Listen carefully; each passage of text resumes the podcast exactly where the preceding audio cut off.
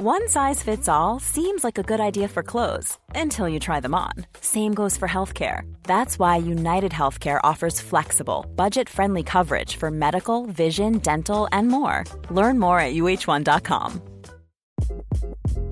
Hi, this is Craig Robinson from Ways to Win, and support for this podcast comes from Invesco QQQ, the official ETF of the NCAA. The future isn't scary. Not realizing its potential, however, could be. Just like on the recruiting trail, I've seen potential come in many forms as a coach. Learn more at Invesco.com/QQQ. Let's rethink possibility. Invesco Distributors, Inc.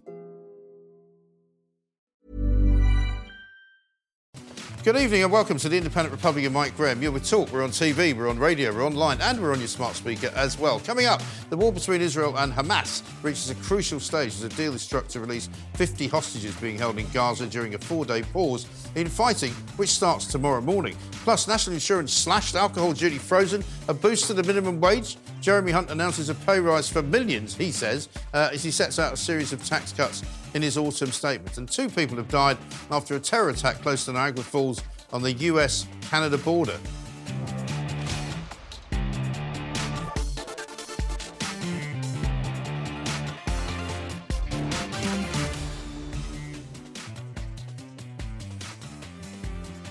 Good evening and welcome to the Independent Republican, Mike Graham, right here on Talk TV. It is, of course, your home of common sense, and God knows we need it more than ever. We've got a dramatic show for you tonight as we bring you the breaking news and the developing story of an attempted terror attack in the United States, which looks increasingly like some kind of planned car bomb, which has resulted in the deaths of the 2 people who were inside the car. The drama unfolded on Rainbow Bridge as Niagara Falls was on the border checkpoint between Canada and the USA. There was a massive explosion caused when the car attempting to enter America from Canada blew up. Intelligence sources assure the intention of the bombers was to kill many more people in a much bigger event. And the shocking scenes come just 2 days after a warning was issued of an increased risk of attack in New York. The FBI terror task force are on the scene near Buffalo, working with the New York State Police. It happened on the eve of the hostage exchange in Israel, due to take place tomorrow morning. We'll bring the latest from both New York and Jerusalem on the show tonight as developments continue. Meanwhile, back here, we've still got an uneasy anger on the streets of Britain, whipped up by anti-Semitic speeches in some of the more extreme mosques here, witnessed in communities where anti-Israel protesters are still ripping pictures of child hostages off walls, and yet more pro-Palestine marches planned for the coming weeks. We'll be joined by Tom Mutch, Talk TV's war correspondent in Israel, where there are questions being asked about whether Benjamin Netanyahu should even be talking to Hamas about humanitarian pauses, ceasefires and partial hostage release. Laura Dodsworth will be in the studio, fresh from speaking at a Christians for Jews rally this past weekend, where she revealed that there are now close to 100,000 Britons who have signed the October Declaration, standing in unity with the Jewish population. We'll take a look at the autumn statement from Chancellor Jeremy Hunt and work out exactly what it means to you, your family and your business. Is there any good news? And I'll be having a pop at Gary Lineker, who's managed to sidle up with a controversial professor in America who calls Israel's response to the Hamas attacks on October the 7th a textbook case of genocide. Even people at the BBC are up in arms. Plus, we'll bring you the world of woke and some incredible videos. You won't want to miss a second of it. It's the Independent Republican, Mike Graham. Let us get it on.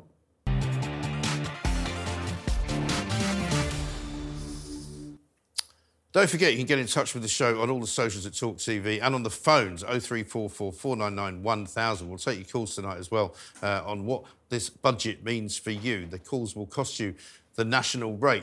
Now, let's talk about what's going on over in the Middle East, because tomorrow we'll see the first set of hostages returned to Israel after nearly 7 weeks during a 4-day truce deal, which starts at 8 o'clock in the morning. The agreement will see 50 Israeli women and children returned by Hamas, while 150 Palestinian prisoners will be returned to Gaza. Despite the headway, Israel insists this deal does not signify the end of the war, repeating its commitment to complete the elimination of Hamas. So it's still a terrible, terrible situation. We've now seen a terror attack in America. Laura Dodsworth is here with me. Laura, welcome to the show. Thank you very much indeed for being here. The hostage deal kicks off tomorrow. There's a lot of kind of toing and froing, I suppose is the best way to describe it, in Israel. A lot of people saying Netanyahu shouldn't even be talking to Hamas. They're only giving up 50 hostages. There's still an awful lot more of them in the tunnels underneath Gaza. What do you make of it all?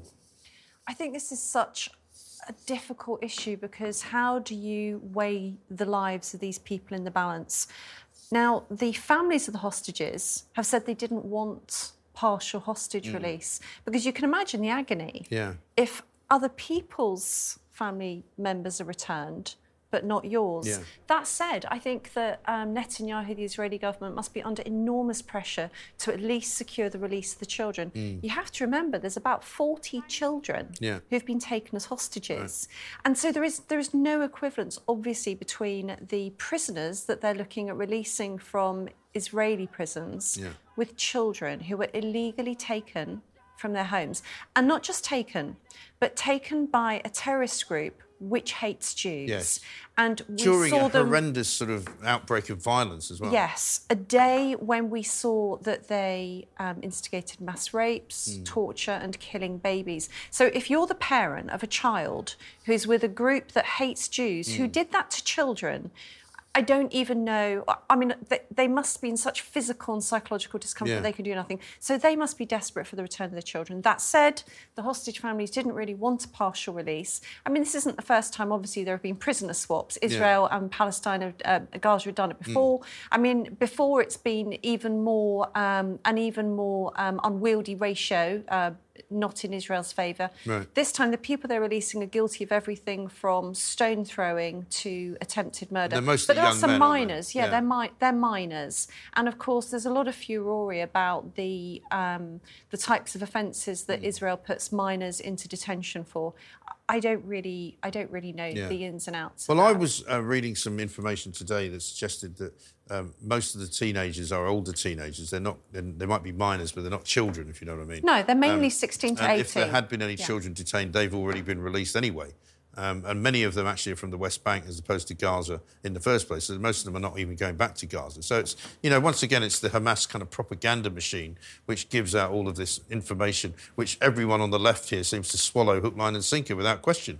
You're so right. And, of course, so they're minors, but they're generally 16 to 18. Yeah. I think there might have been a few that are above the age of 14, no one under that age. And they have actually, you know, stone throwing makes it sound like it's just a minor offence, but actually chucking a big rock at a soldier's, it's not nothing. When it comes through the air and hits you from a great height, you know, it's pretty dangerous. It could be dangerous, but I just want to go back to these children. At the rally you mentioned before, one of the fathers of one of the hostages was there. So Emily Hand has turned 9 while she's been a hostage. So she's been there for 6 weeks, maybe in dark tunnels the whole time. Has she seen daylight? They have no idea what sort of condition they're in. There's a 10-month-old baby. You know, it's lived over 10% of its life now. Incredible. It's absolutely incredible. As a hostage. Yeah. Let's find out what's going on in that part of the world. Joining me to talk about this further is Talk TV's war correspondent Tom Mutch. He's live in Jerusalem. Tom, very good evening to you. Thanks for joining us. Obviously, all eyes on your part of the world for 8 o'clock tomorrow morning. What's the mood at the moment? Because I'm told quite a lot of Israelis don't want these partial hostage deals to be done. Obviously, some will want their children back. So among the people that I've spoken to, I'd say it's pretty firmly in favour of the deal. Now, in the Israeli government, you have various sections, various wings are represented. The more right-wing elements of the Israeli government, like the National Security Minister, Itamar Ben-Gvir, or the Finance Minister, Smotrich, have said that they are opposed to this deal, yet they haven't quit the cabinet over it, and the government seems to be surviving. I mean, I have to say I have spoken to a number of families of hostages. I've spoken to a number of people who are in the Bring Them Home Now movement, and they're all pretty clearly in favour of bringing these hostages back. Now, I know that there were some concerns that Israel might be releasing a really, really large number of Palestinian prisoners, particularly dangerous Palestinian prisoners. People are remembering back to the Shalit deal of over 10 years ago now, where Israel got one soldier in exchange for about 1,000 Palestinian, prisoners. Yeah. One of those prisoners who then went on to mastermind the October 7th attacks. So I can understand why some people would have reservations about that. However, the 150 or so Palestinian prisoners who are being released this time are mainly, as we've said, minors who are you know, they're not the kind of people who are the sort of hardened criminals that have been released in the past. Right. And who draws up these lists as far as who gets released from the Hamas side and who Israel releases back into Gaza? So that's drawn up by the military and political leaderships on both sides. Of course, both sides communicate mainly via mediators in Qatar over who they'll allow out and who they won't. It seems like the deal this time has been mostly focused on children, the lowest risk prisoners, the Palestinian prisoners who can be released, and the prisoners who are also going to bring the most, you know, PR benefit effectively for the Palestinian, the Hamas side to release is the children in captivity. Now, the trickier bit will be if we get on to further hostage deals. Those hostage deals will have to involve some Israeli soldiers that have been taken prisoner in these attacks, and they might have to be swapped once again for actual, you know, Palestinian militants who the Israelis have in their jails. Now, I suspect that that could be a more controversial deal. However, among the people I've spoken to, again, it seems to be broad sentiment in favour. And I should say that a last-minute legal challenge brought against this was rejected by the Israeli Supreme Court just before we went on air. And as far as a kind of incursion and a withdrawal is concerned, I mean, during this four-day period of calm, whatever you want to call it, it's not really being called a ceasefire, it's being called a pause, isn't it? I mean, does it mean that the IDF will pull out of Gaza altogether? Will they leave some people behind? How will that work? I mean, I very much doubt we're going to see the IDF actually pulling their soldiers out of Gaza. They've done some fairly intense urban fighting to take up favourable frontline positions in Gaza City itself. They have no reason to leave those as of now. Apparently, what it will mean is it will mean a halt to further ground attacks from the front line. It will also mean an end to aerial bombardments of the Gaza Strip as a whole, but it definitely won't mean a pullback of the Israeli war machine, which, according to soldiers I've spoken to, has made pretty rapid and steady progress. Yeah, absolutely right. Laura, let me come back to you. I mean, it's an intractable problem, this, isn't it? Because, as you say, there's going to be hostages who are left behind who might be related to some of those leaving. Could be brothers, sisters, mothers, whatever. And we've seen before, haven't we, some hostages being released while their relatives were still being held, and they couldn't really say what they wanted to say because they were too frightened. Absolutely. Intractable is exactly the word to use here, because hundreds of thousands of people have been marching every week for peace, for a ceasefire. And what they completely fail to understand is Hamas doesn't want peace. No. A ceasefire doesn't lead to peace. Right. In fact, if you read Hamas's statement about this pause, they said their fingers are still on the trigger. Right? They're just waiting to do it all over again. So this really is just a pause to try to secure the release of some hostages, and it's all going to start again in 4 days. Hopefully enough humanitarian relief will get through to the Palestinians that need it. But Hamas doesn't want peace. That's why this is so intractable. Everybody who's calling for a ceasefire should be calling for the return of all the hostages. Of course, Hamas won't do that. They're bargaining chips. And how can you actually ever arrive at peace with people who exploit the lives of children to pursue their aims? Exactly right. Tom, how nervous are the Israeli population about whether Hamas actually decides not to stop firing rockets into Israel, because they haven't really stopped for a very long time? Is there a belief that they will actually stop for 4 days? Well, one of the interesting things is we've actually seen less rocket fire recently over the last couple of days and weeks. Now, that's not necessarily because Hamas doesn't want to fire them, but it does appear that the IDF have done quite a lot of damage to those military capabilities.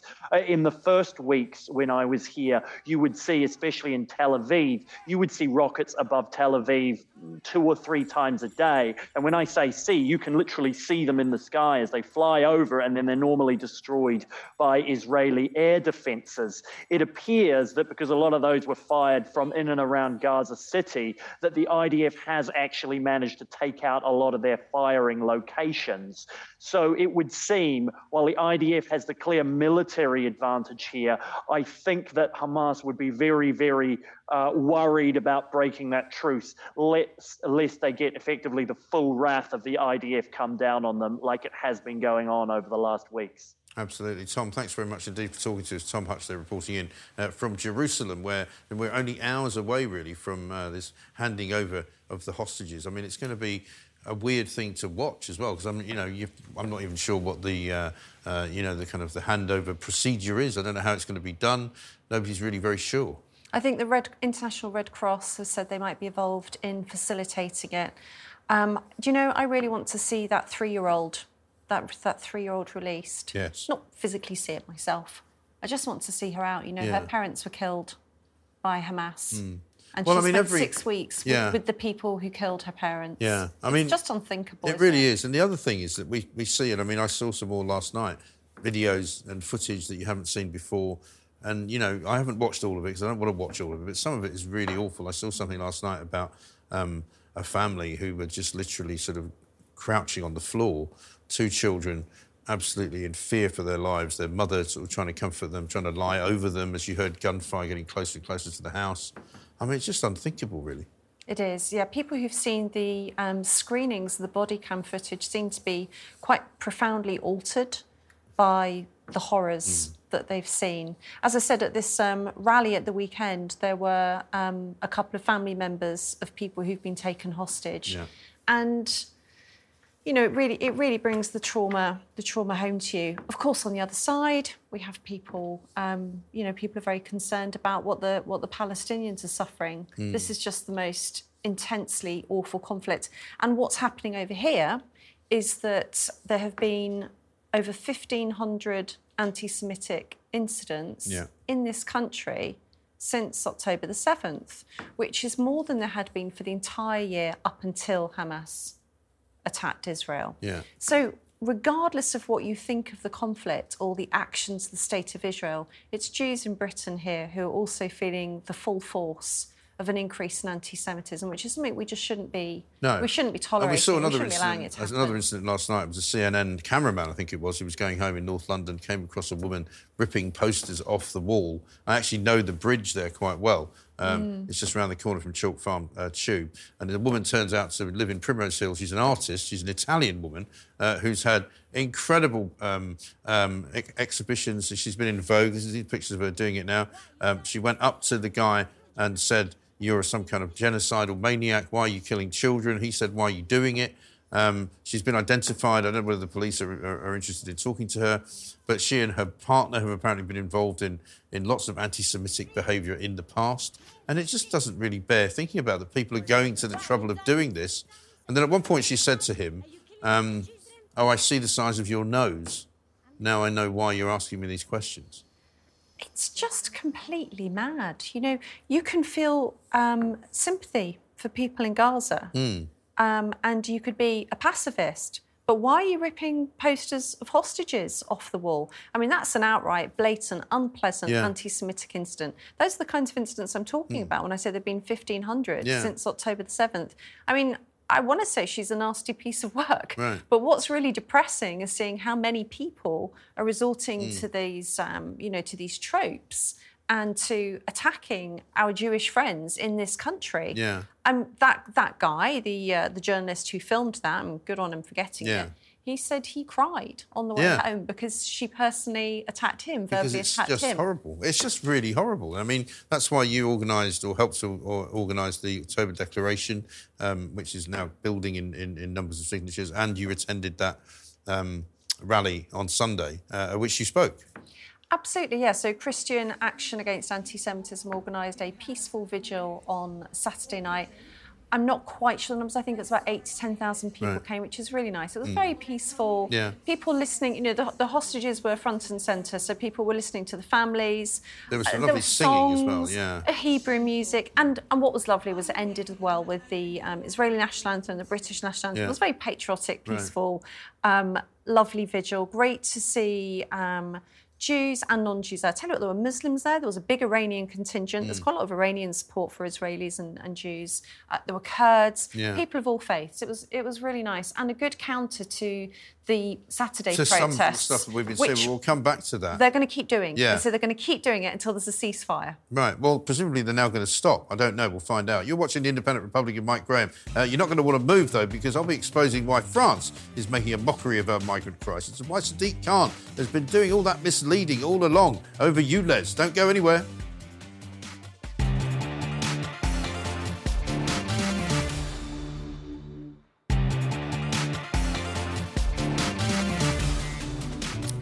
Welcome back. You're watching The Independent Republic of Mike Graham right here on Talk TV. Now, with our own Prime Minister under pressure to get on top of the amount of illegal migrants who reach the UK, 700,000 is the new figure we're supposedly hearing tomorrow about the legal ones. That doesn't bother one French police chief, who indeed is in charge of preventing migrants crossing the Channel. He's apparently been absent for 14 years while he spends time golfing and swimming.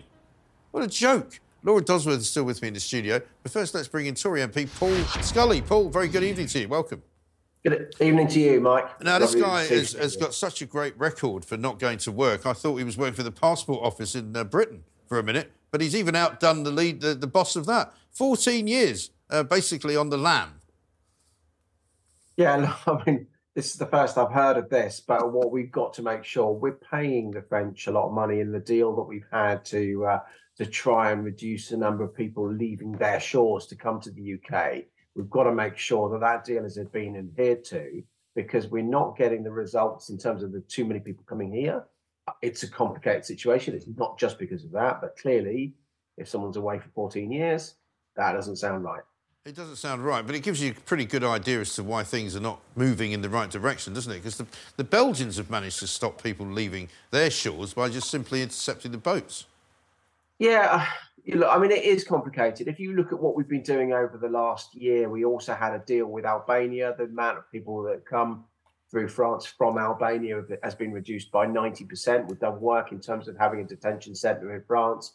This is why we've got to get this law changed to get that Rwanda policy literally off the ground, the planes off the ground, because that will act as the deterrent. We've got to reduce the pull factors in the first place. We do all the policing on the coast, but what we've got to do is stop those pull factors, stopping people wanting to come here in the first place. Well, exactly right. Laura, I mean, you know, I don't really have a great deal of hope that Rishi Sunak's going to stop any of the boats, do you? Well, Suella Braverman's been very clear that he's tinkering around the edges of the plan and he needs to pass 5 tests for the planes to take off before the next general election. It's not looking good at all. But just think, right, half of all migrant crossings have stopped. Imagine how many more they'd actually stop if they went to work. I have to say, this story about the police chief did make me laugh a little bit. He's been playing golf for 14 years. 14 years. And he blames his second-in-command for having run a parallel hierarchy. Now, I'm just going to say right now, I like the French, OK? So can I now say the thing I want to say, which is none of this story surprised me at all, having lived in Paris for a year. You've got the French person who doesn't want to work, not only not a minute more than he's supposed to, but not even that much. Yeah. And all the kind of the officiousness and the hierarchy and the bureaucracy. Yeah. And, of course, we found out, didn't we, last week, that that £500 million treaty, you know, the money we send to the French to police the shores, they'd been spending on microwaves, vacuum cleaners and horse riding boots. And horse riding boots. Strange thing. Yeah, I spoke to a friend of mine who's moved to France and he was saying... Maybe golf clubs. Quite interesting trying to get Wi-Fi fixed up in France, because people turn up and just look and go... They just shrug their shoulders and go away and nothing changes, nothing happens. You don't get the Wi-Fi. So, I mean, I suppose it's not all bad in this country. Paul, I mean, speaking of shrugging your shoulders, I know that you're not any longer Minister for London, but you must have been not at all surprised to see Sadiq Khan being exposed by the Advertising Standards Authority for making a load of stuff up about the clean air situation regarding ULEZ. Well, the Advertising Standards Authority have just caught up with what we've been saying for a long time. And he's had his deputy mayor trying to rewrite the research documents by professors. He's just been over-egging it because he knows this is a tax grab. He knows this is a sledgehammer to crack a nut. He knows that there are way, way better methods of trying to control pollution in particular areas, rather than just penalising every small business, every charity, every low-paid worker that needs their car to get around in outer London where those options don't exist. He's got to sell his book. He's got to justify his cash cow that he's spent a lot of money on, because he knows the money's going to be coming in. And that's why he's been caught out.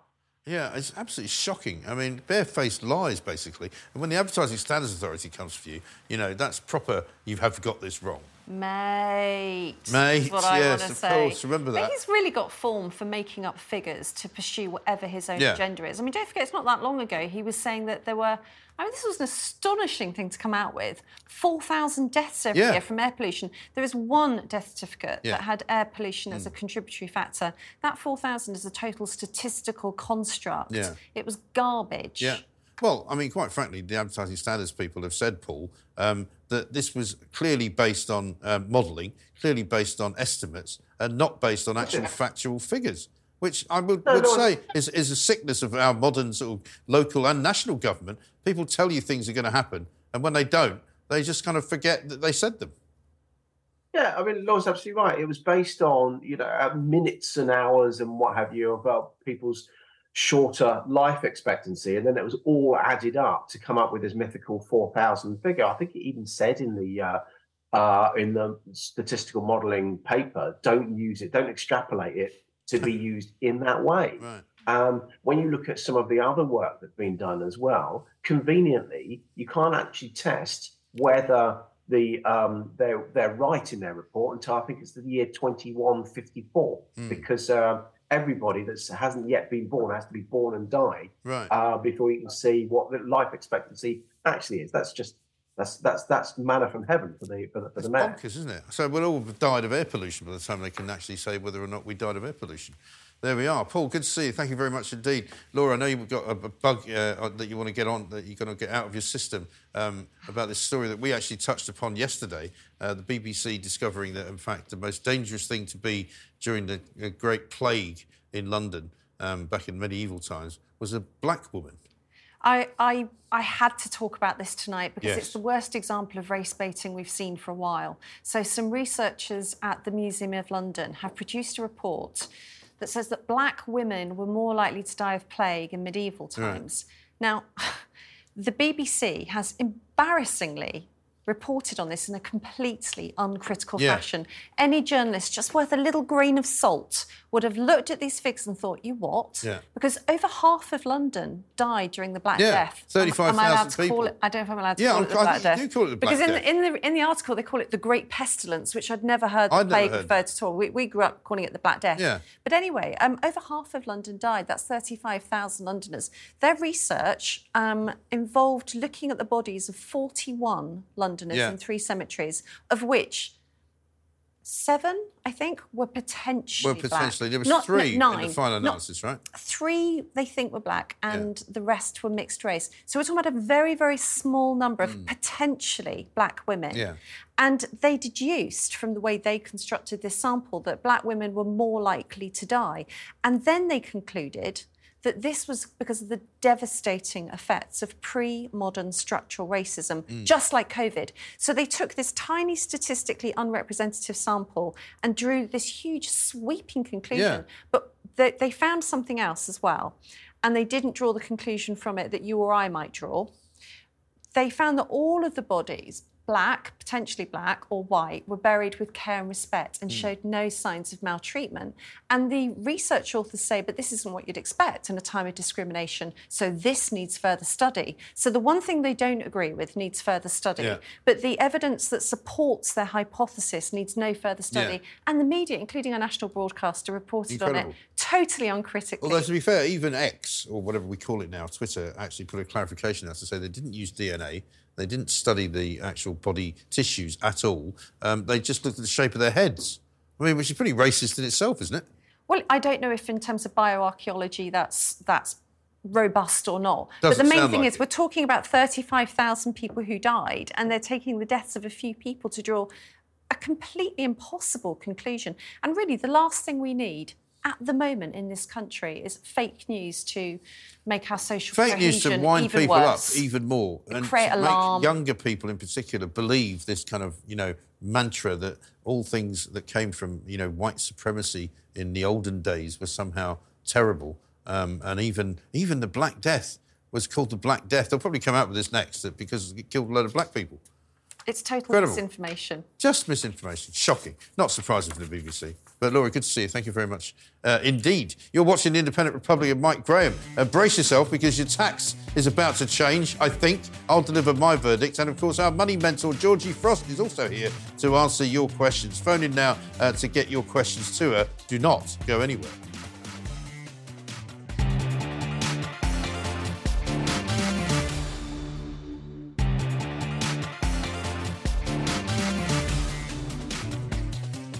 Welcome back to The Independent Republic of Mike Graham. Dozens of XL bully owners held a mass meet-up with 62 of their dogs in protest against the government's decision to outlaw the breed.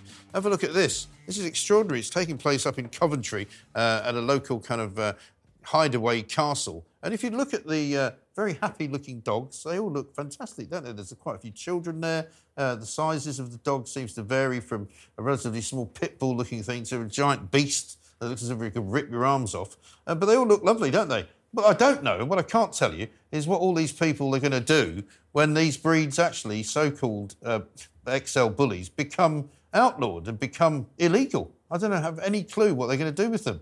Hopefully, they're not going to just let them loose and let them roam the streets on their own.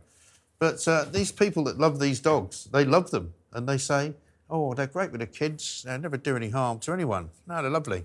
Anyway, well, we'll keep an eye on that, shall we? Moving on, though, swiftly, Jeremy Hunt handed around 30 million Brits a tax cut today as he gambled on driving economic growth to save the Tories. The Chancellor is trying to rebuild the Tories' reputation as the party of low tax. But by not changing thresholds on personal income tax, we're still having to live with the highest tax burden since World War II. There was one hint of good news, though, for the ordinary pub patron. I know that for many people, going to the pub has become more expensive. I've listened closely to the persuasive arguments on alcohol duties from my honourable friend for Murray and my right honourable friend for Dumfriesshire, Clydesdale and Tweedsdale, fierce champions of the Scotch whisky industry.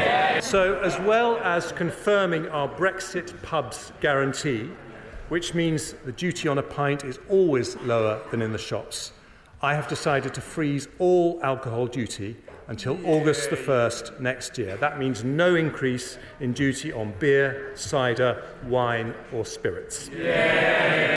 It's so charmingly old-fashioned, isn't it? I'm old enough to remember the days when you could actually have a glass of whiskey while you're at the dispatch box. But I'm delighted to say, joining me in the studio, he's had a very busy day, editor-at-large for Times Money Mentor, Georgie Frost. Very good evening to you, Georgie. Also, Deputy Comment Editor at The Telegraph, Annabel Denham, is here with us as well. We've got some questions for you, Georgie, and I'm going to be talking a bit later on in the show to a couple of nighttime economy people and a couple of people that run bars and restaurants and nightclubs to see what they make of it all. But let me ask you first, what do you make of it all?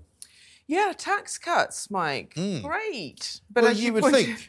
As you pointed out there, the amount that it will cost the government to cut national insurance contributions is about £9.5 billion. The amount that it will claw back by 2028 from freezing the threshold at which you pay national you pay income tax, will claw in about £45 billion. No. So you can see where they're getting the money from. But look, a cut there is welcome. My instinct with this is delve into the details a little bit more of everything. However, I do think there's more to come down the line. This wasn't really, it wasn't really a budget. Well, it's supposed to be an It's not an election budget, right? No, it's supposed to be a tax and spending review. Remember the good old days when it was really boring? Yeah. And actually now it's turned into a budget. But actually I don't even think now it's a budget, because are we going to get these when the polls are putting Labour at 90% chance of becoming the next party to lead the country? So how many of these measures will ever see the light of day? Who knows? This was an election pitch, I think, more than it was a budget. And they found suddenly some money, Annabelle. It didn't sound to me like we were getting anything back. You know, I watched it and sort of slightly incredulously looked for signs of life and couldn't really see any. And I can't work out whether I'm any better off or not. I think a lot of people are going to be feeling that way. Mike, look, if you're being charitable, you would say that this is the Conservative Party finally returning to first principles and effort there to try and reduce taxes, to look at supply side reforms, to perhaps cut government spending. And indeed, national insurance for workers has been reduced from 12% to 10%. 27 million people are going to benefit from that. And those who are on the average salary of around £35,000 a year will save around £450 a year. It's the Tories trying to make work pay. They're trying to incentivise business investment.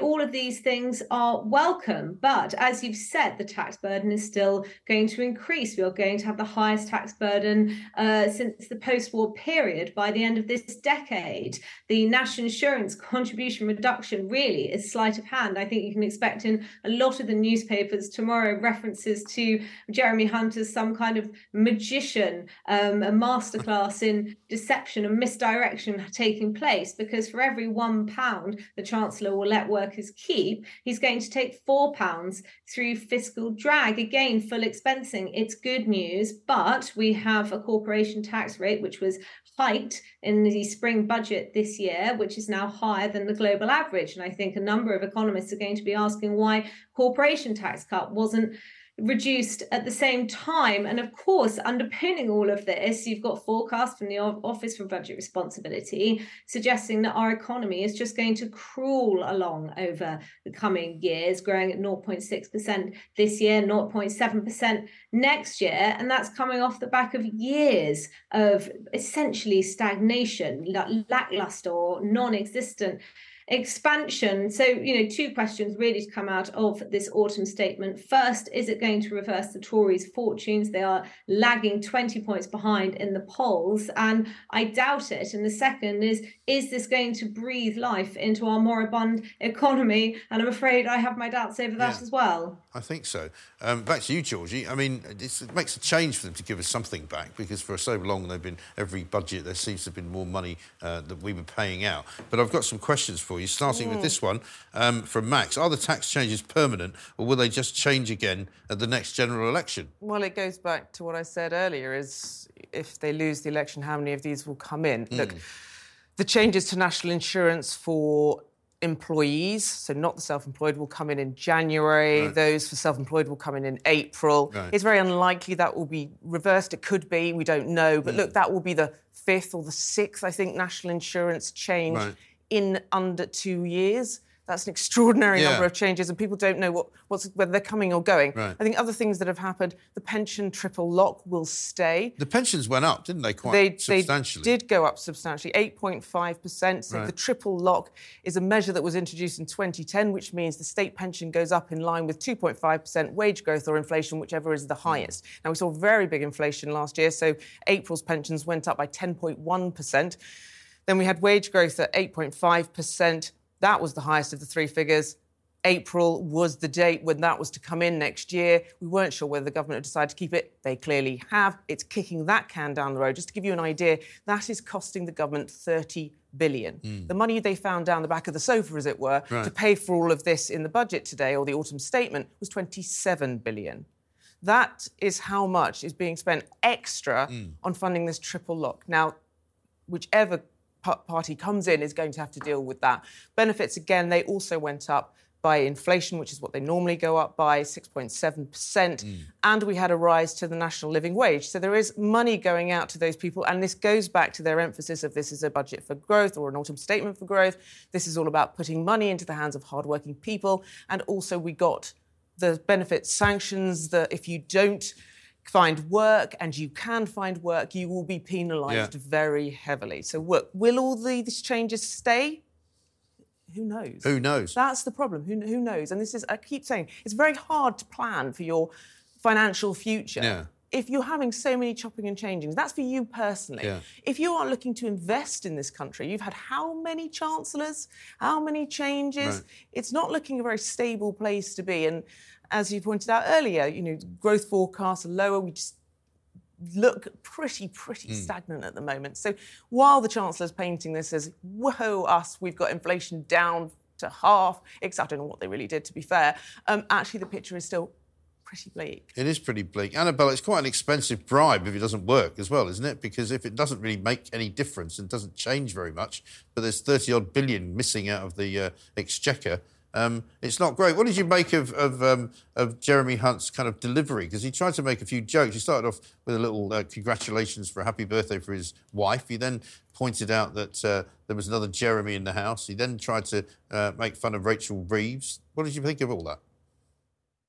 Well, I think it's part and parcel now with these fiscal events, and it's slightly incongruous. I think that was the first time that a chancellor had stood up and mentioned his wife during an autumn statement or a budget. I think we knew that he was going to make some reference to Rachel Reeves's book and the fact that she'd been accused of copying and pasting sections from Wikipedia. I didn't mind the Jeremy joke. It was reasonably self-deprecating, and I think that will have enamoured some people watching too, the chancellor. But of course, most people more interested in the content of his speech. And you're right, Mike, in some ways, they've gone far enough to make those who are nervous about public spending going up, those who are not entirely comfortable with tax cuts, which only a couple of months ago, Jeremy Hunt himself was insisting might be irresponsible. It's not going to perhaps bring them round to the Conservative cause, but it also wasn't bold enough really to get proper momentum behind the Conservative government to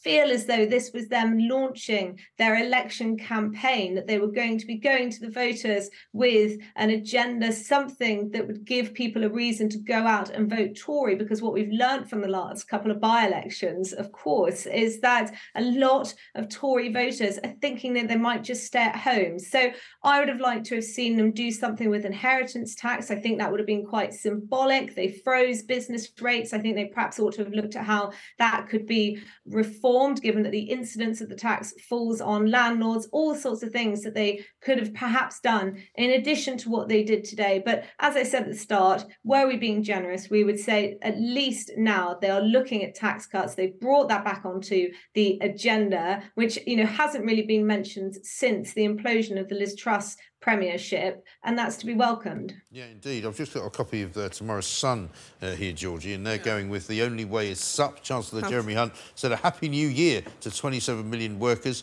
with a £450 tax cut fast-tracked to January. So they got a name check as well, I think, in the House, didn't they, the Sun? They got a mention from Jeremy Hunt. Pat's got a question. Does the change of the living wage mean my wage will actually go up? Well, it depends if you're paid the national living wage. Yes. So, yes or yes. No. I mean, yeah, I know. I know a couple of my kids will be happy with the minimum wage going up because they've had a couple of minimum wage-type jobs. So yes. I mean, again, it's another thing that people are arguing, you know, a lot of businesses who are looking at this autumn statement and saying, wouldn't it have been lovely for us to... Because, of course, employees pay national insurance contributions as well on behalf of their employers, paying on behalf of their employees. That hasn't been cut. So they will be looking at this when they've already got, you know, energy bills are expected to go up at the next price cap announcement, which is tomorrow. You know, the pressure on businesses at the moment is enormous. Now, what I will say, listening to Annabelle, that I absolutely agree. I think there was more that could have been done than actually... We may get a little bit later on as a sweetener closer to the election, but things like I would have liked to have seen a bit of a change to inheritance tax, mainly for the fact that it is very weighted to having, you know, husbands and wives. And not everyone is married. Some people want to leave their possessions or their property to their brothers and sisters and those sorts of things. I'd like to see that bit more simplified. And it's the most hated tax, whatever. However, it's painted as one for the rich. It's dragging too many people in. I would have liked to have seen the threshold thawed as well, especially for income tax. You know, 4 million extra people will be paying tax by 2029. These sorts of things are supposed to be only for those who can afford it the most. I don't think that seems to me a very conservative way of doing it. But like, especially things like dividend tax cuts, it would be nice to see that, capital gains... All of these which could help small businesses. Maybe it leaves them enough room to do it next time around. Potentially. So I'll see what's on the cards. Yeah. So before we sort of say too much of disappointment, they didn't have a lot of room. It's all sort of fake money, this 27 billion, based on, you know, reevaluations of figures that they've set themselves, essentially. So right. it's all a bit made up, isn't it? Exactly. It's a bit like £1 quadrillion that I've got, and then I've got more money. But they don't have a lot of wiggle room to move right now, and they've really taken it all up now. Right. So we got to go. Sorry, we could talk about this for a lot longer. Annabel Denham, thank you very much indeed for Daily Telegraph. Georgie Frost, at Times Money Mentor. We'll take more calls from you as well, of course, because we want to find out if you even understand if you're going to be better off. Do let us know. You're watching The Independent Republic of Mike Graham. We've heard from the Chancellor, but my ideas are better. I'll tell you how he did on actually listening to me. And we want to take your calls as well. 0344 499 1000. Do it now.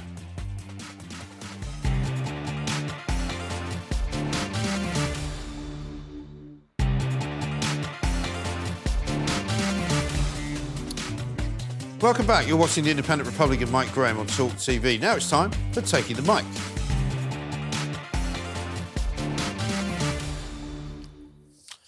Well, it was a bit too much to expect, wasn't it? Last night I gave Jeremy Hunt my manifesto for change and a series of points that he could adopt for the autumn statement today. Surprise, surprise, though, I have to report that he didn't go for most of them. He didn't change the tax threshold for the lowest paid so that they'd be better off. He didn't change the rate of VAT to 15%, as I suggested. He certainly didn't freeze payments to all illegal migrant hotels up and down the country. And he didn't freeze MP salaries either. But the Chancellor did reduce taxes for small business. And hopefully some of them will now see an opportunity to invest more, create more jobs and pay less national insurance. It might be a small victory, but it's a victory nonetheless. And as Rishi Sunak knows, getting even one success from a five-point plan is better than nothing, because that's where he's at, nothing out of five. No growth, no stopping the boats, no cutting the NHS waiting list, no reduction in debt, no halving inflation, whatever he tells you. Come on, Prime Minister, you'll have to do better.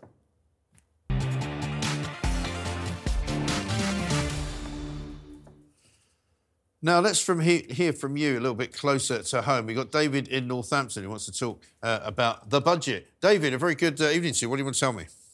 Good evening, Mike. Nice to have you having me on. Not at all. I thought it was brilliant. I thought it was absolutely brilliant, the budget. Really? I can't believe it. Yeah, I can't believe how much people are moaning about it, to be honest with you. I've always thought of you as self-employed. Am I correct or not? Well, I mean, as a self-employed person, you will tell me, I no doubt, that over the past, say, 10 years... life has been more difficult for you because they put more red tape around small business if you run a business. We're on about what's happened today. He's done away with the complete national insurance class. Yes. Class 2 or Class 4. I'm £4 a week better off. I know it's not a lot of money, but he's done away with it. That's 250 quid a year. Yeah. No, listen, I'm looking at a little table in the Sun here. If you're making 30,000 a year, you're better off by 350 quid. If you're making 40,000 a year, you're better off by about 550. Yeah, which is that's good. That's good for business. Yeah, it is. It's better than taking money away from you. I totally get that. I just think it's a bit complicated. He's done away with a complete national insurance class. He's reduced self-employed national insurance by 1% from 9% down to 8%. Yeah. For the employed people in the country, he's knocked it down by 2%. That's 2p off income tax. Yeah. It's the same thing. Now, if he said I've knocked £2 in the pound off income tax, people say, what a great bloke. All people are doing are moaning about it. Yeah. My pension, I'm of a certain age, but I'm about your age. Right. I'm looking at pensions now. I'm getting involved in pensions. He's making pensions, private pensions, much more better for the future. Well, they are. No, listen, I totally take your point. It's a win-win for me. Yeah, it's absolutely it's a win-win. Yeah, well played indeed. Lots more of you will get on. Keep making those calls, 0344 499 1000. You're watching The Independent Republic of Mike Graham. Do not move a muscle, though, because after the break, you'll find out why Gary Lineker scored a complete own goal over Gaza. And we might be having a drink down the pub. So stay put.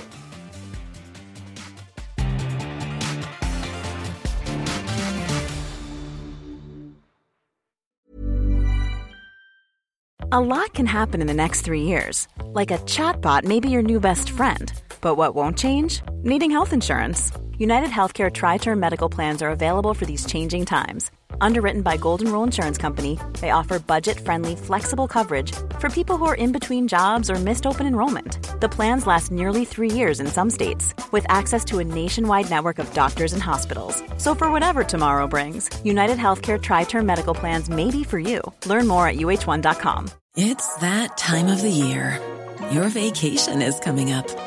You can already hear the beach waves, feel the warm breeze, relax, and think about work.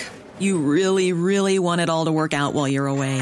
Monday.com gives you and the team that peace of mind. When all work is on one platform and everyone's in sync, things just flow. Wherever you are, tap the banner to go to Monday.com. Quality sleep is essential. That's why the Sleep Number Smart Bed is designed for your ever-evolving sleep needs. Need a bed that's firmer or softer on either side? Helps you sleep at a comfortable temperature? Sleep Number Smart Beds let you individualize your comfort, so you sleep better together. J.D. Power ranks Sleep Number number one in customer satisfaction with mattresses purchased in-store. And now, save 50% on the Sleep Number Limited Edition Smart Bed for a limited time. For J.D. Power 2023 award information, visit jdpower.com/awards. Only at a Sleep Number store or sleepnumber.com. Good evening, you're watching The Independent Republic of Mike Graham right here on Talk. We're on TV, we're on radio, we're online, and we're on your smart speaker. Tonight, England's former Deputy Chief Medical Officer said his family was threatened with having their throats cut during the pandemic in the latest from the COVID inquiry. BBC Pratt, Gary Lineker scores another own goal after he endorses a video which criticises Israel for genocide in Gaza. And raise a toast as the Chancellor announces an alcohol duty freeze until August next year to boost British pubs.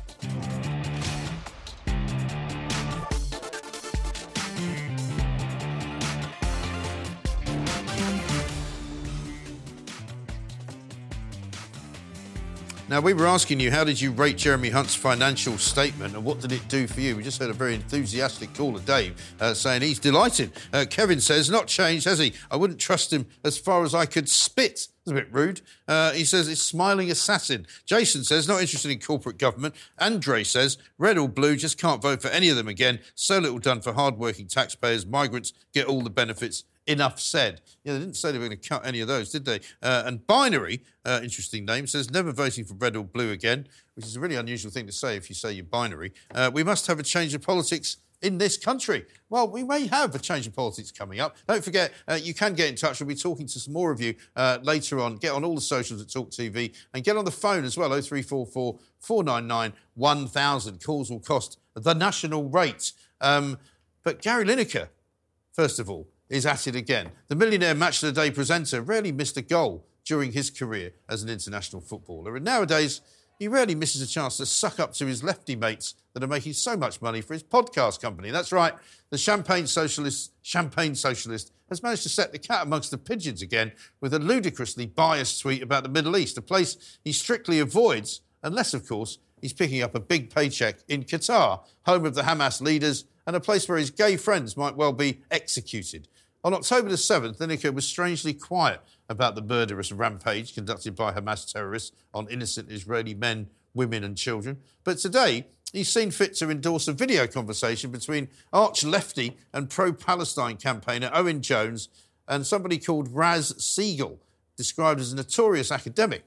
Siegel's got something of a history on the subject of Jews. His response to the horrors of October the 7th was to write a piece for The Guardian on why, in his words, Israel must stop weaponising the Holocaust. In this latest video, described by Stephen Pollard of the Jewish Chronicle as a variation on the theme that Israel is committing genocide, Jones and Siegel attacked the Jewish state in a variety of ways. Lineker opined on his Twitter account, this is worth 13 minutes of anyone's time. And coming on top of his explanation of anti-Semitism to history professor Simon Sharma, this is quite the move, even for our Gary. But have no fear, the tweet has kept him in good with his BBC paymasters. They've just renewed his contract.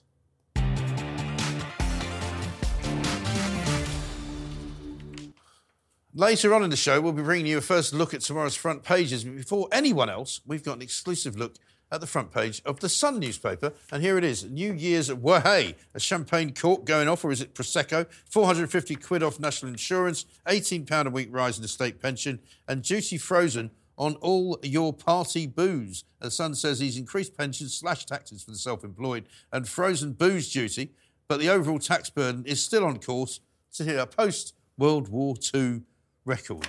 Well, I mean, I don't know about you, but I think we've still got some way to go before we can actually raise a toast But Mao, let's talk about it, because Jeremy Hunt has announced an alcohol duty freeze until August the 1st next year in a boost to the British pubs. The Chancellor of the Exchequer revealed the government would continue to help the UK alcohol industry and pub trade by holding the levy for another 8 months. It comes after ferocious lobbying from the drinks and hospitality industries, who say firms are struggling as consumers tighten their belts. Joining me now to discuss this is nightclub owner in Glasgow, good friend of the show, Donald MacLeod, and the CEO as well of Nighttime Industries Association, Michael Kill. Very good evening to both of you. Donald. Good evening. Cameron MacLeod of the Clan MacLeod. I thought you might have a little drink there, but very nice to see you. Now, you guys both run businesses that revolve around how much you can charge people and how many people are going to come out for the night and stay out for as long as you want them to. How was it for you, Donald, first of all? It was a glass half empty, mate. Actually, you know, it's like a sticking plaster in a gaping wound, you know. Yeah. The freeze of duty really will just get swallowed up by all the other costs. I mean, rises in, you know, energy costs, rising staff and supply costs, and that gets swallowed up. But honestly, what an own goal we miss here. You know, why did they not reduce VAT? I mean, we've been screaming right the length and breadth of the UK, please bring VAT down. We're the highest, I think, in Europe, with Belgium 6%, Sweden 10%, Spain 12%, Greece. Even we're higher than Greece, 13%. We are sitting there at 20%. If they reduced that, then it would, you know, that keeping the VAT at that level neuters growth, it neuters investments, it stifles spending. You know, it just...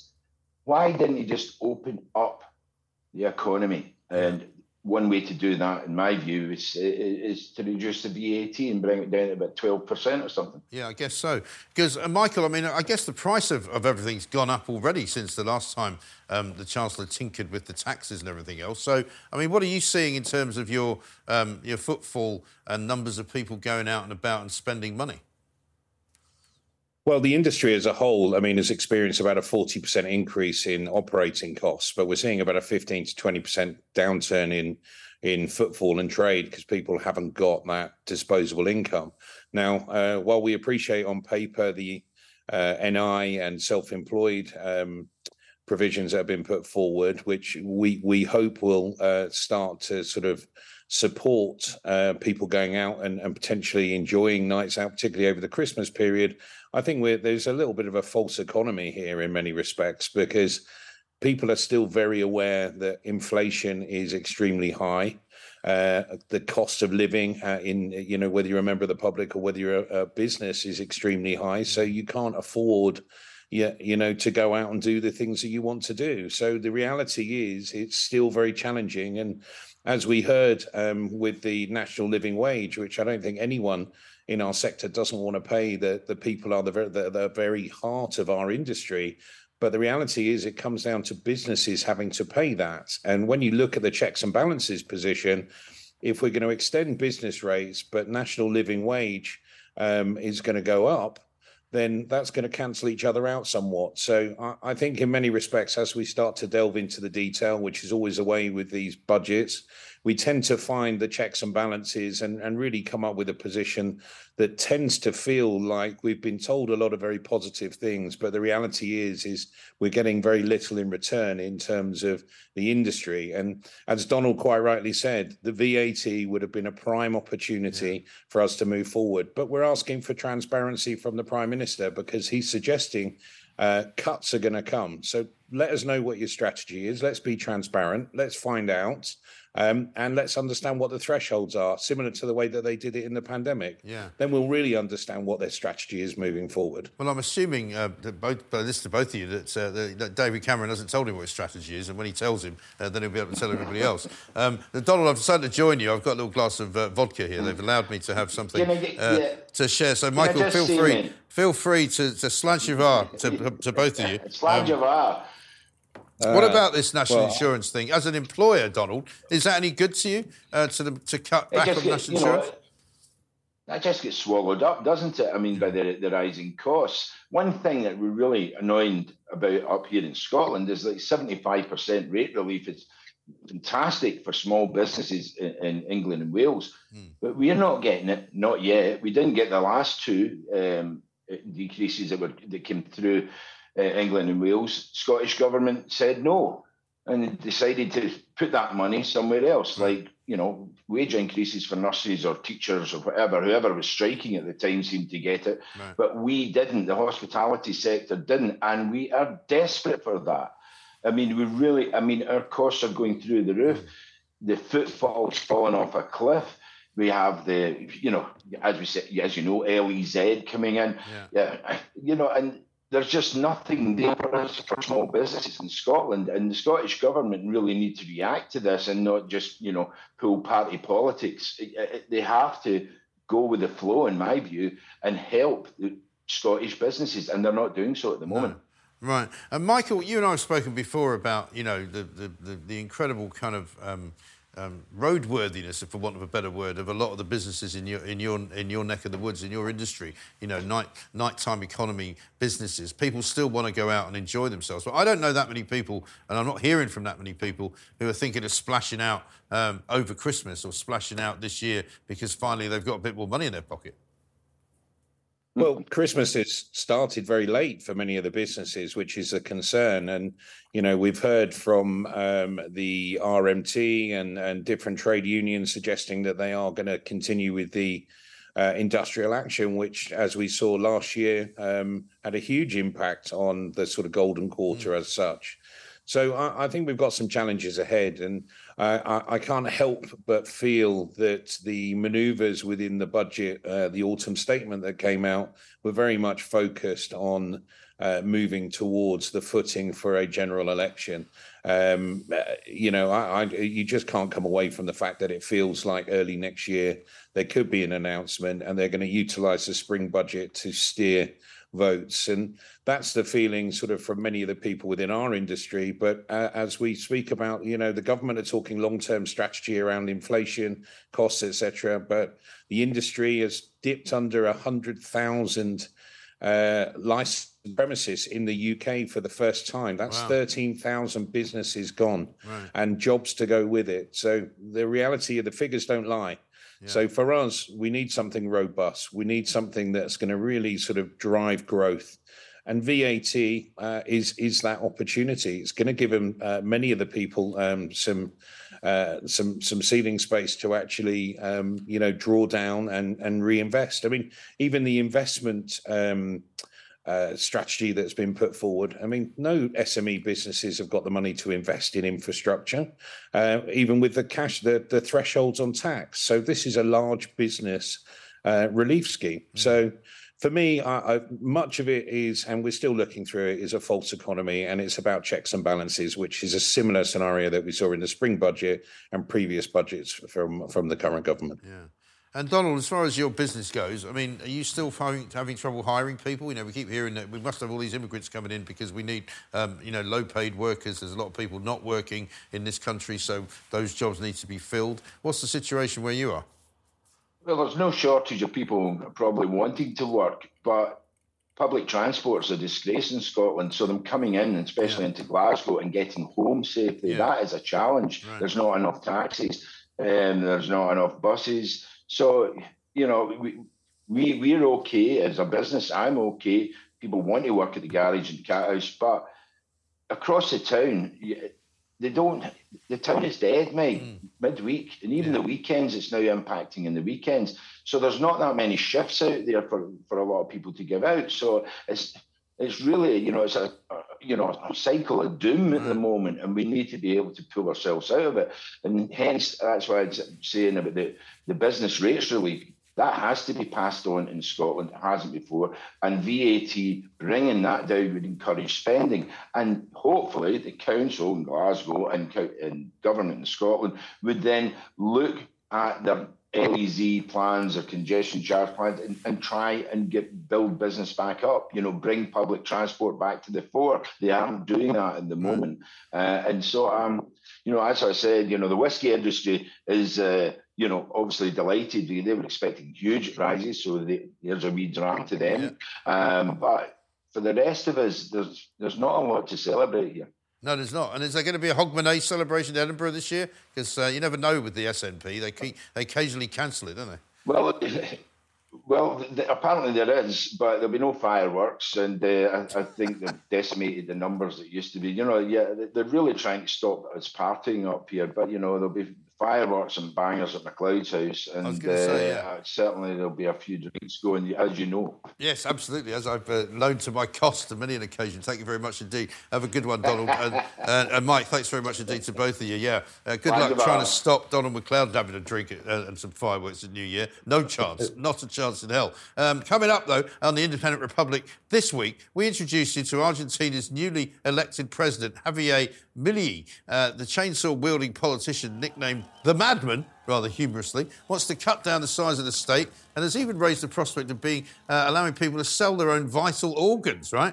The cosplaying leader, though, will need to get serious soon because take, for example, what happened overnight when Argentina met Brazil in the football and fan violence erupted. I just want to give you a warning. Some of these images are a bit gory. A mass brawl in the stands of the Maracana broke out ahead of Argentina's World Cup qualifying win over arch-rivals Brazil. Fans and police clashed in these shocking scenes. They were really cracking heads. Hordes of Rio de Janeiro police swiftly intervened, struggled to curb the melee before shockingly using batons on these brawling fans. I mean, look at this guy. I mean, it's unbelievable, isn't it? Argentinian's goalkeeper, Emi Martinez, only added fuel to the fire when he appeared to try to grab a baton out of a police officer's hand. Absolutely incredible scenes. And we know, of course, how difficult it is to police those games. And I mean, even for the referees. Some people have been shot. It's ridiculous. I've got a little breaking news for you as well. Wembley Stadium apparently will no longer light up after criticism for not displaying Israel's colours. That was earlier on this year, of course. You're watching The Independent Republic of Mike Graham. Don't you dare move, though, because I'm going to tell you why this road is driving me absolutely crazy. And look at the death threats made to the scientists who advise the government on COVID. We'll be back after this.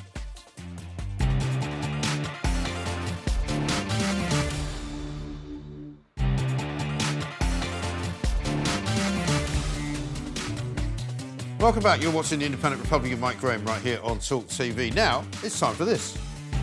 The World of Woke.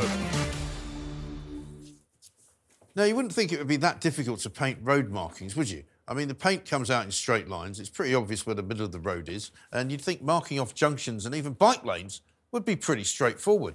Well, I've got some bad news for you, especially if you live anywhere near the West Country, because the Victorian seafront at Clevedon in Somerset looks like somebody drunk got a hold of the machine. North Somerset Council, in its wisdom, decided to make the town less friendly to cars and more colourful for the tourists. So they put in a coloured walkway along the seafront, which locals have branded the Balamori from Hell. Then they added a segregated cycle lane, but drivers and cyclists were so confused over where to go, they had to bring in some design and engineering experts to fix it all. And now there's complete uproar from the residents. In fact, you could say it's a total car crash. And, of course, as you might expect, none of this has come very cheap. The wavy lines, supposed to have been inspired by marine surroundings, are now likely to be painted over. And the cost to the council taxpayers of Clevedon? You won't believe it. £1.5 million. Give me strength. That is the World of Woke. The World of Woke. Lots of you have been getting in touch, so you can have your say on all the socials, of course, and on the phones at Talk TV, 0344 499 1000. Let's hear from John, who's up in Newcastle, wants to talk about pensions. Hi, John. How are you doing, Michael? Yeah, very well, sir. What do you want to tell me? Well, you had a first there saying the pension is going up to £221 a week. Yes. It isn't. No? If you get your pension before 2016... Right.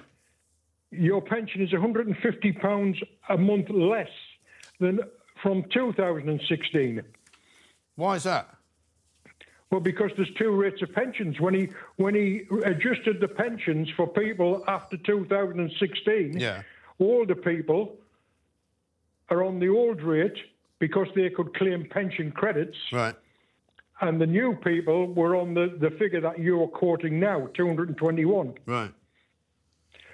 And furthermore, just as two asides, Labour increased it by 75p a week. Right, I remember that. And do you know how much someone 80-year-old gets extra a week? I'm sure it's not very much. 25p. That's ridiculous. 25 pence. Apparently, it was what used to cost a bag of coal. That's staggering. So they're not going to change that. I presume the logic of that is that if you're older, they don't expect you to be around as long, so they're not going to pay you as much. Well, when you're 80-year-old, you get 25 pence a week extra. I'm not 80-year-old, but that's what you get. Well, it's not much to look forward to, really, is it? Well, 5 shillings. Yeah, exactly. Bugger all. Just a quick thing about your two previous guests. Yes. I live in Newcastle, the northeast area. Yeah. There's new bars and restaurants opening on a weekly basis. Really? Up here. OK. And do they last or do they just shut down after a while? No, they don't. No, they spend fortunes on them. Right. Well, I mean, maybe there's a good place to go drinking. Eh? Maybe it's a good place to go drinking. I have heard that. John, listen, thanks very much indeed. We've got another John in West Lothian who wants to talk about tax on pensions. Hi, John. Good evening, Mike. Good evening. Another great show. Thank you. What do you want to tell me? Well, we spoke last night about possible tax on pensions, and yeah, it's great that he's announced this increase in the pension. But unfortunately, if you've got a private pension, you're not going to get it all because you're going to pay tax on it. Yes.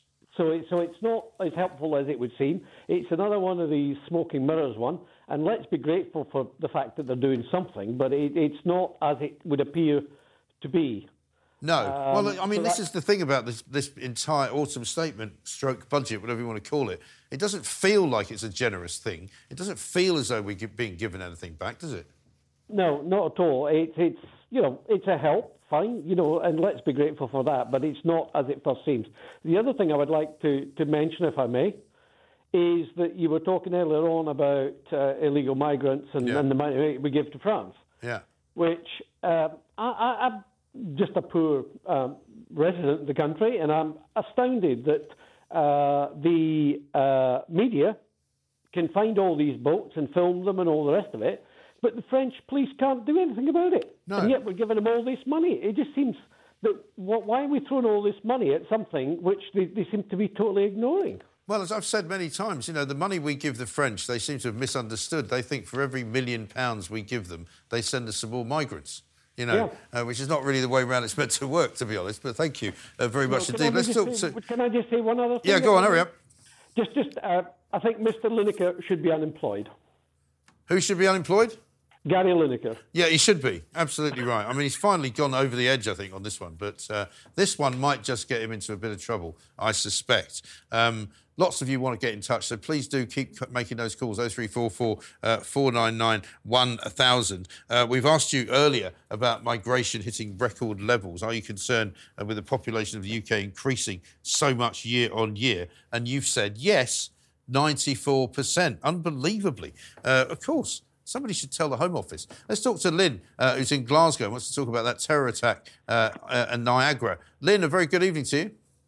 Hi, good evening, mate. Good to talk to you. Yes, what do you want to ask me?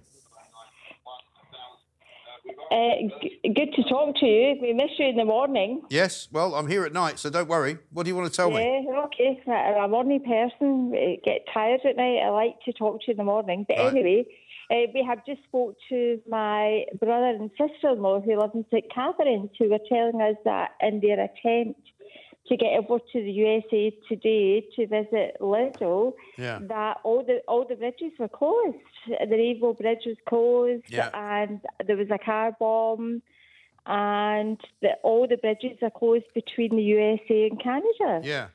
That's right. In that area where Niagara is, you can't basically move. The authorities have apparently identified the owner of the vehicle. The car came from the US side and was travelling towards Canada, is what they're saying. It seems to have been a nearby New York casino before the incident. They're not sure at the moment whether it's a terrorist attack. They're not saying that. They're trying to identify the two men, or the two bodies in the car, I should say. But it's a bit of a worrying thing, isn't it? Very much so. And actually makes you think about, like, it's not the first time that I've actually called about the whole immigration thing. And actually, I would actually say to the politicians in this country and the whole of the UK and other countries, like, when you allow people to come into your country, perhaps you should have the stance to say, would you welcome this person into your home and into your family? And if the answer to that is no, and they don't have any identification or papers, then perhaps that should be the thing that says no, send them back.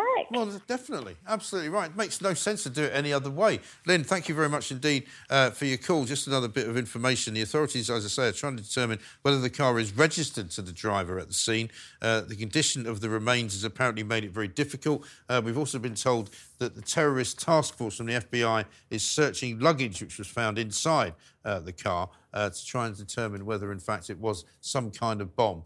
So it's difficult to say at the moment. We'll bring you updates on that all over the time that we're here on Talk TV. You're watching The Independent Republic of Mike Graham right here on Talk TV. And we have got a panel of all panels for you tonight. We're going to say welcome to the director at the Academy of Ideas, Baroness Claire Fox, chairman of the Bow Group, Ben Harris Queenie for the first time, and co-founder of the Together Declaration, Alan Miller. Welcome to all of you. A couple of things to talk to you. I don't know if you saw the breaking news just before you guys got here.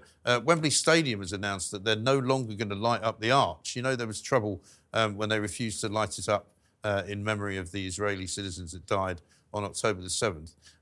Because everybody said, well, hang on a minute, you've lit it up for all sorts of other countries, you've lit it up for all sorts of other reasons, why don't you want to light it up for Israel? So they've now taken what I regard as a bit of a coward's way out to go, well, I'll tell you what, now we're just not going to light it up for anyone.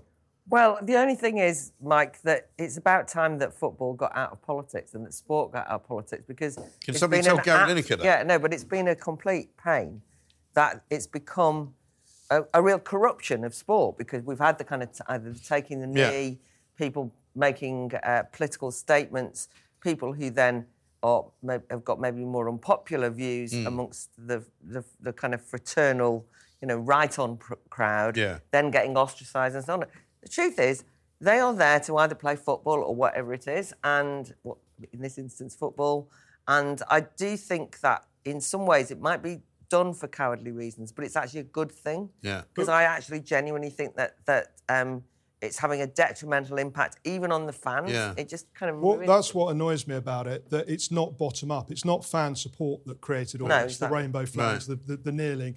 If that is the case, I think you can accept it. That's what the fans want. That's a natural reflection. Yeah. But it's the opposite. Right. It's the fans are silenced, and whatever's going on in the pitch with the latest...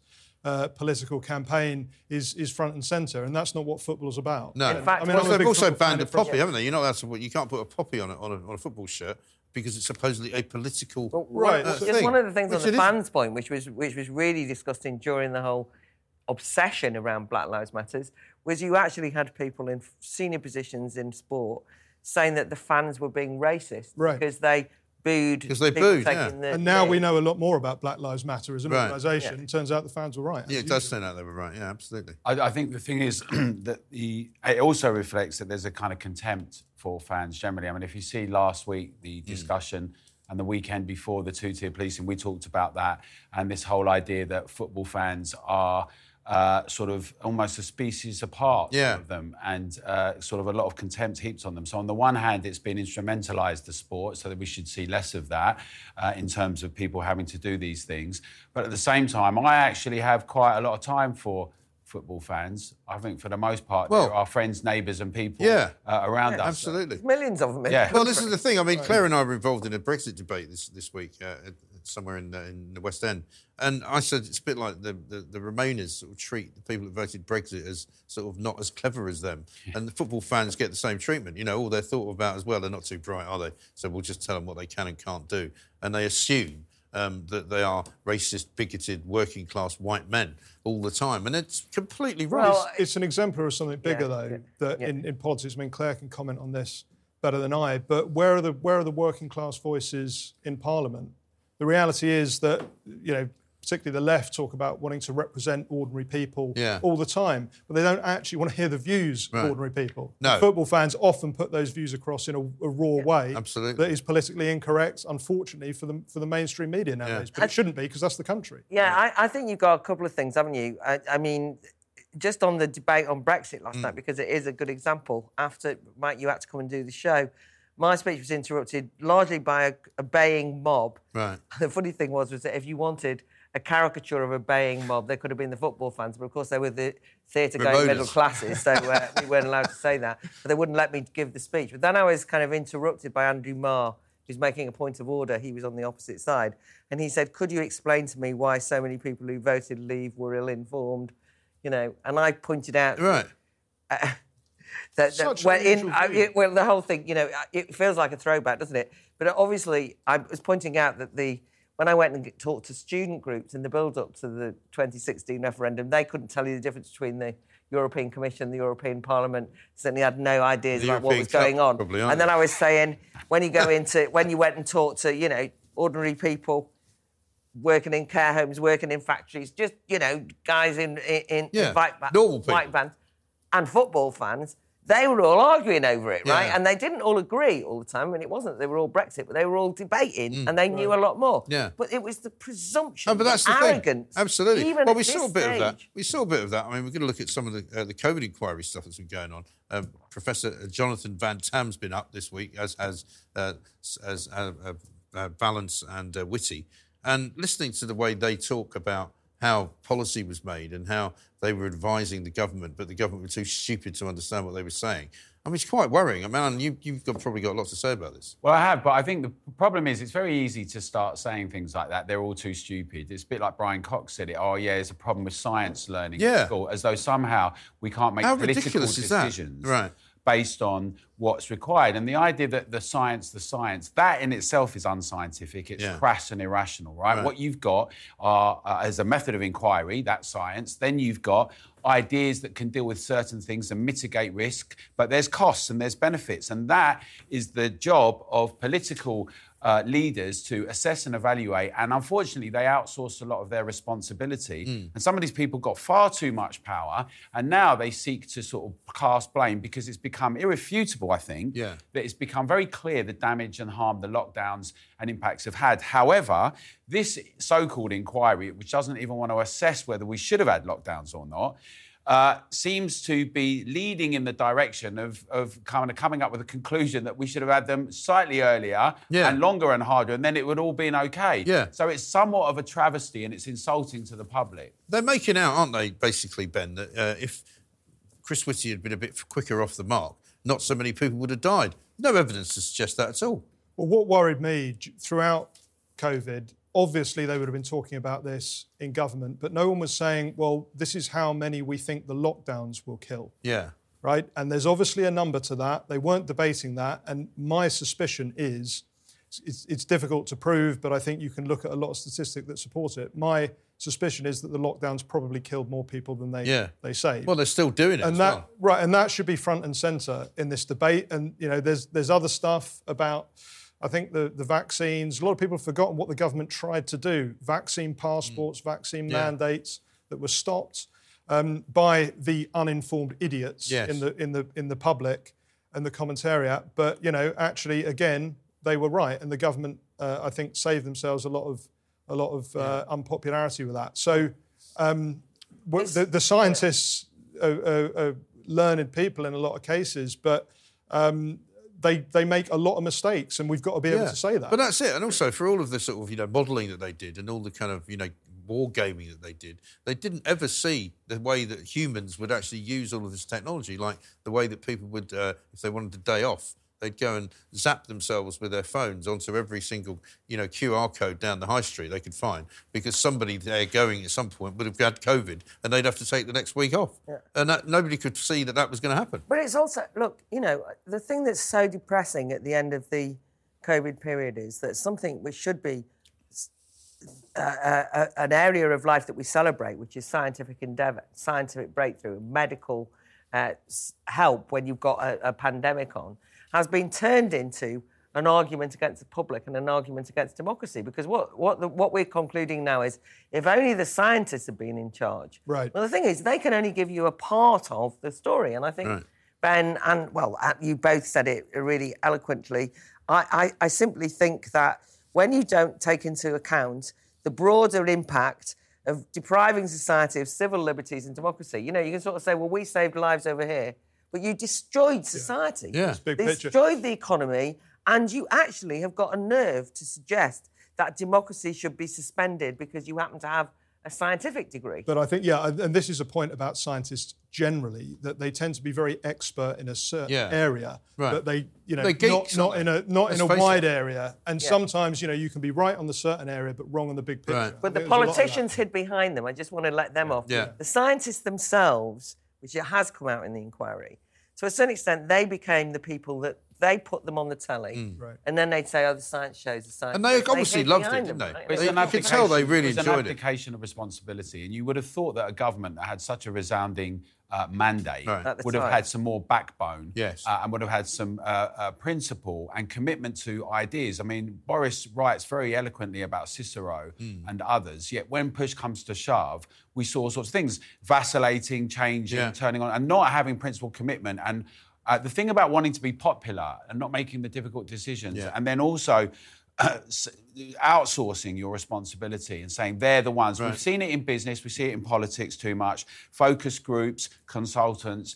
But trying to be popular is exactly what's killing the government now, because that's what Rishi Sunak's doing. But let me drive you away from that for a minute, because there's something that I want you to see, which is unbelievable. And this is the Taliban. This is the Taliban's latest manoeuvrings that they've done. And they've actually started training people, believe it or not, to roller skate.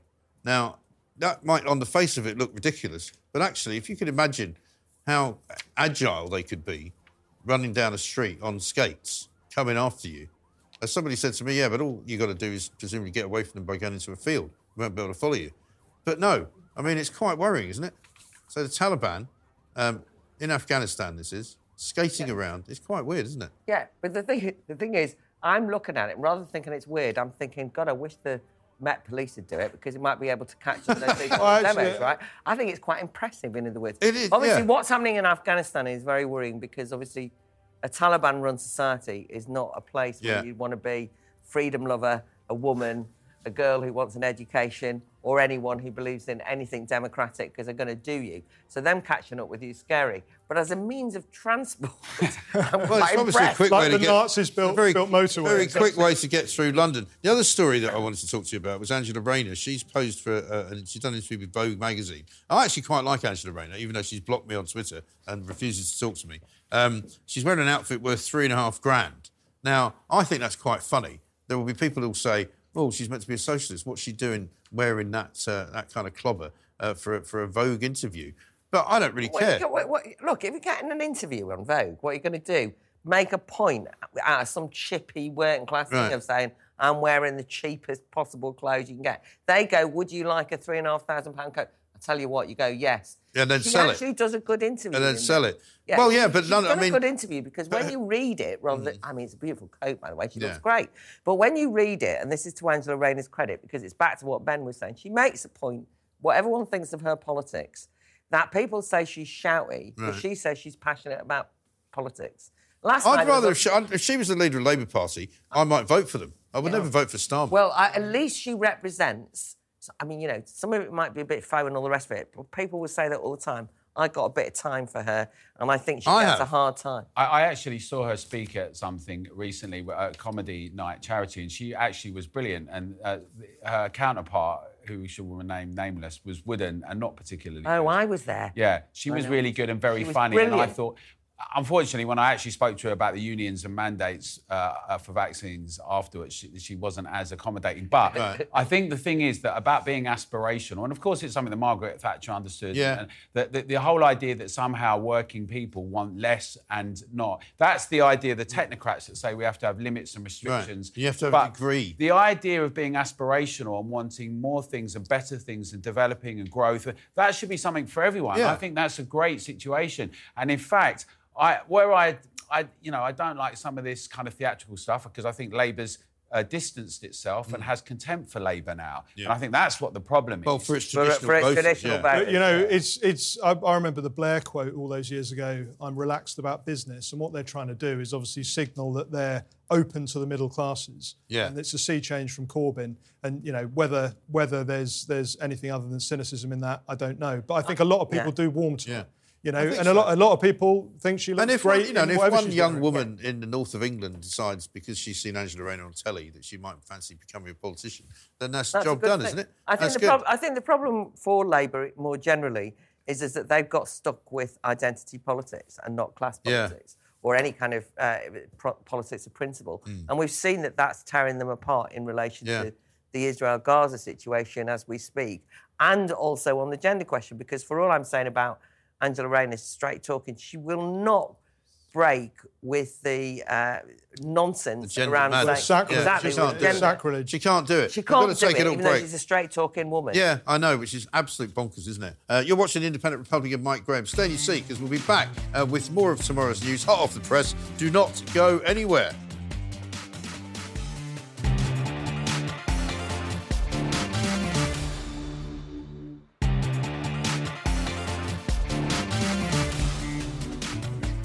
Welcome back. You're watching the Independent Republic of Mike Graham on Talk TV. We're back with all the panel and, of course, the stories coming up in tomorrow's papers and, of course, all the front pages this morning, guys, very much on Jeremy Hunt easing the tax burden. But, Ben, I'll come to you first with Ben Harris Quinney here from the panel. What is going on here? Do you see this as a tax giveaway? I don't. No, look, we still have the highest tax burden since records began. Yeah. And there's been tinkering around the edges. There are some good points. I think it should always be the approach to take the poorest out of tax first and to try and reduce that burden, but it's nowhere near enough. I don't want to get into the dry economics of it, but the national debt is immense. Yeah, we are effectively bankrupt. And that's not going anywhere. As a nation, and they need to cut spending and they need to cut taxes. Yeah. But look, I've had a couple of people tell me that national insurance-wise it's been good for the self-employed.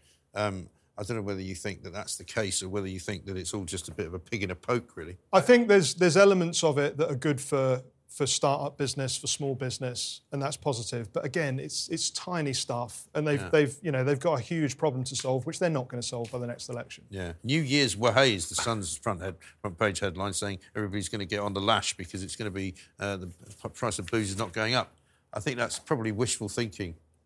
Well, we've had the highest taxes on duties on beer in this country for years, and it's an astronomical amount. But just on the point of productivity and tax cuts and the lack of ambition, the lack of investment, long-term planning, a robust approach. This is Britain, right?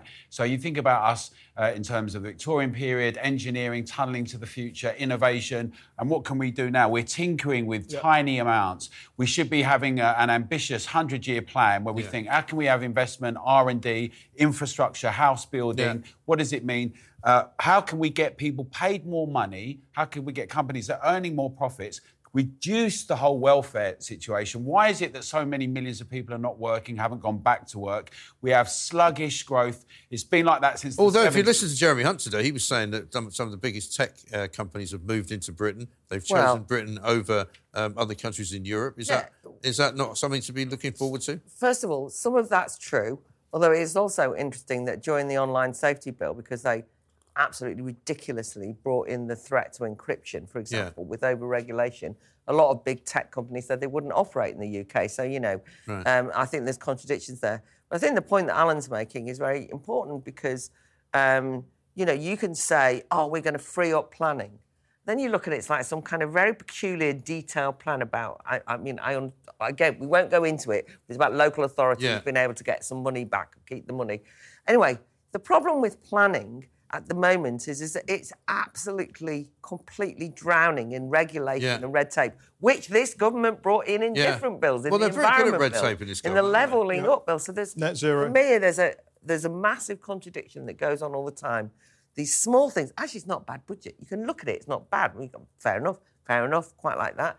But ultimately, there is nothing to indicate that they know how you can make growth happen. No, there isn't. They've got happy NI year on the front of the... And net zero is the big... And net zero is a problem. Do they take us all for fools on the front of the mirror there? But there's just something we're good at. It's a piece of the Times here. Finally, a sport we're not rubbish at. Britain wins the litter-picking World Cup. This is what we go. Apparently, it's been won by Alexander Winship, Jonathan Winship and Sarah Parry, who competed under the team name The North Will Rise Again. So maybe that's something to look forward to. I like the idea of the North rising again. In the Spogomi World Cup. I don't even know what that is. Well, neither does anyone else. I've no idea why the Times have done this. It's quite a big piece they've done. It's a very cheerful story. I think that's a much better way to save the environment than standing in front of cars. Right. I think picking up litter's not too bad. It's not too bad. Well, unfortunately, the trouble is they don't pick up litter in Britain, though, because you walk around the streets of Britain, it's one of the most untidy countries in the entire world. Oh, is this an international tournament? Is it? We offer the litter picking World Cup. Yeah. I think the point is it's paid. Points are awarded for the amount and type of rubbish collected. Burnable and non-burnable rubbish earn 10 points per 100 grams. Cans and bowls, 12 points. Plastic bottles, 25 points. Yeah, so they had a competition. It's something to do with Japan, where it's all happening, apparently. There's another interesting one here. A truck ad has been banned over environmental harm. The Advertising Standards Authority has been having a go at our mate, Alan Sadiq Khan, this week, saying that he's been lying again. Yeah. They've now decided they need to ban an advert for the promotion of Toyota's Hilux pickup truck because it condoned the use of vehicles in a manner that disregarded their impact on nature and the environment. Preposterous. That's ridiculous. It's preposterous. But firstly, I mean, what the criteria for this? What is it? Who's deciding? How is this part of the ASA standards? And you can just see how, and we were just talking about the problem of net zero in the budget, but the whole outlook of thou shalt not do that is a secular faith that doesn't have all the benefits of religion and has all the terrible elements of the most draconian parts of some kinds of authoritarian religion. Where so you're not allowed to say certain things. You're not allowed to think certain things. You're not allowed to question certain things.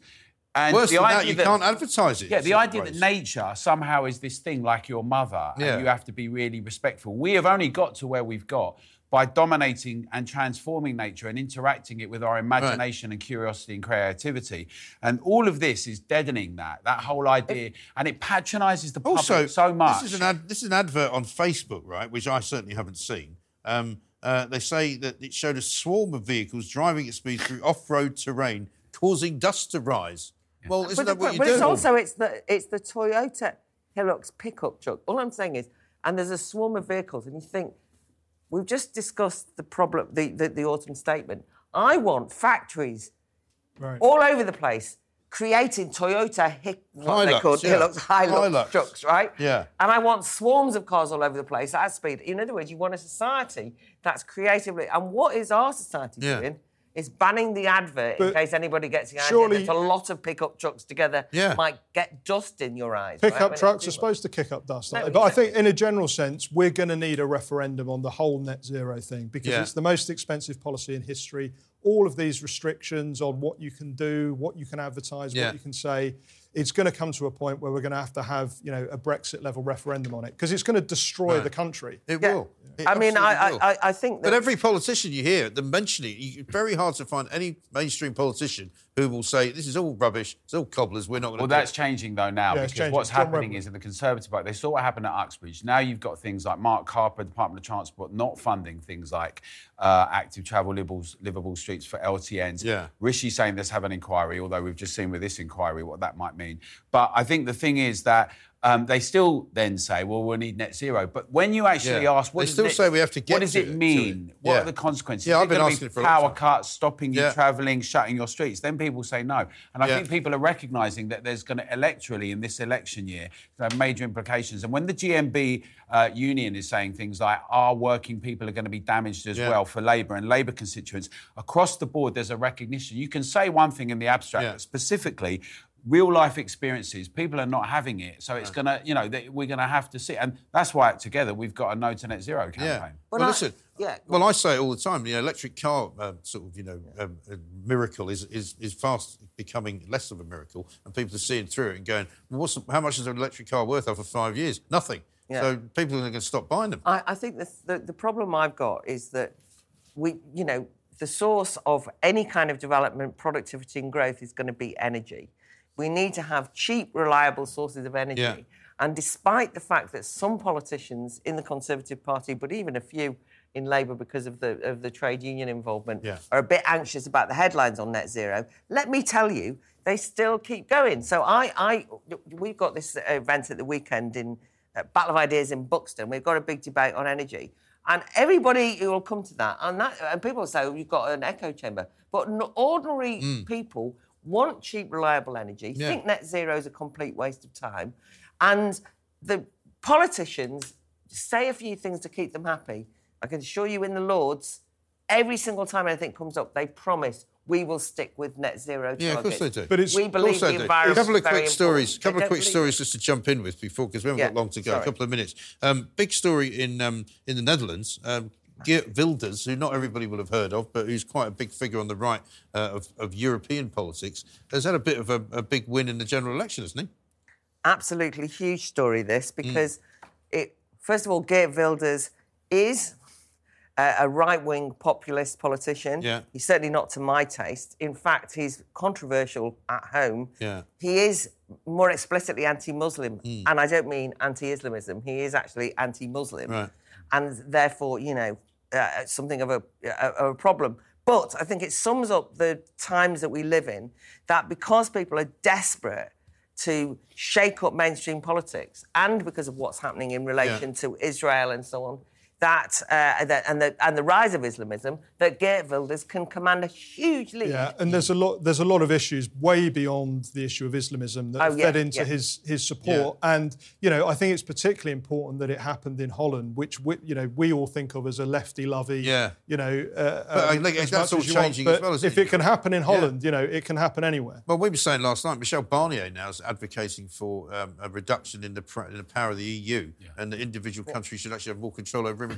Well, you only have about 20 seconds. So, well, you only have to see what happened with the Dutch farmers as well in the BBB. Yeah. There's a sense of popularity around people whose voices are not being heard, technocrats imposing restrictions, and we're seeing that manifest. We saw it with Maloney. We're seeing it in different parts of Europe. I think there's some very worrying things when you say you're going to shut mosques down. That's not the route that people who want to have freedom and democracy should take. But these are the big questions we have to address and deal with them. And Wilders, listen, guys, out of the EU. Yeah, thank you. The EU could be the beginning of the end. Who knows? Anyway, thank you very much indeed, guys. That's all from me tonight. You've been watching The Independent Republic of Mike Graham. I'll see you tomorrow at 9 p.m. Good night.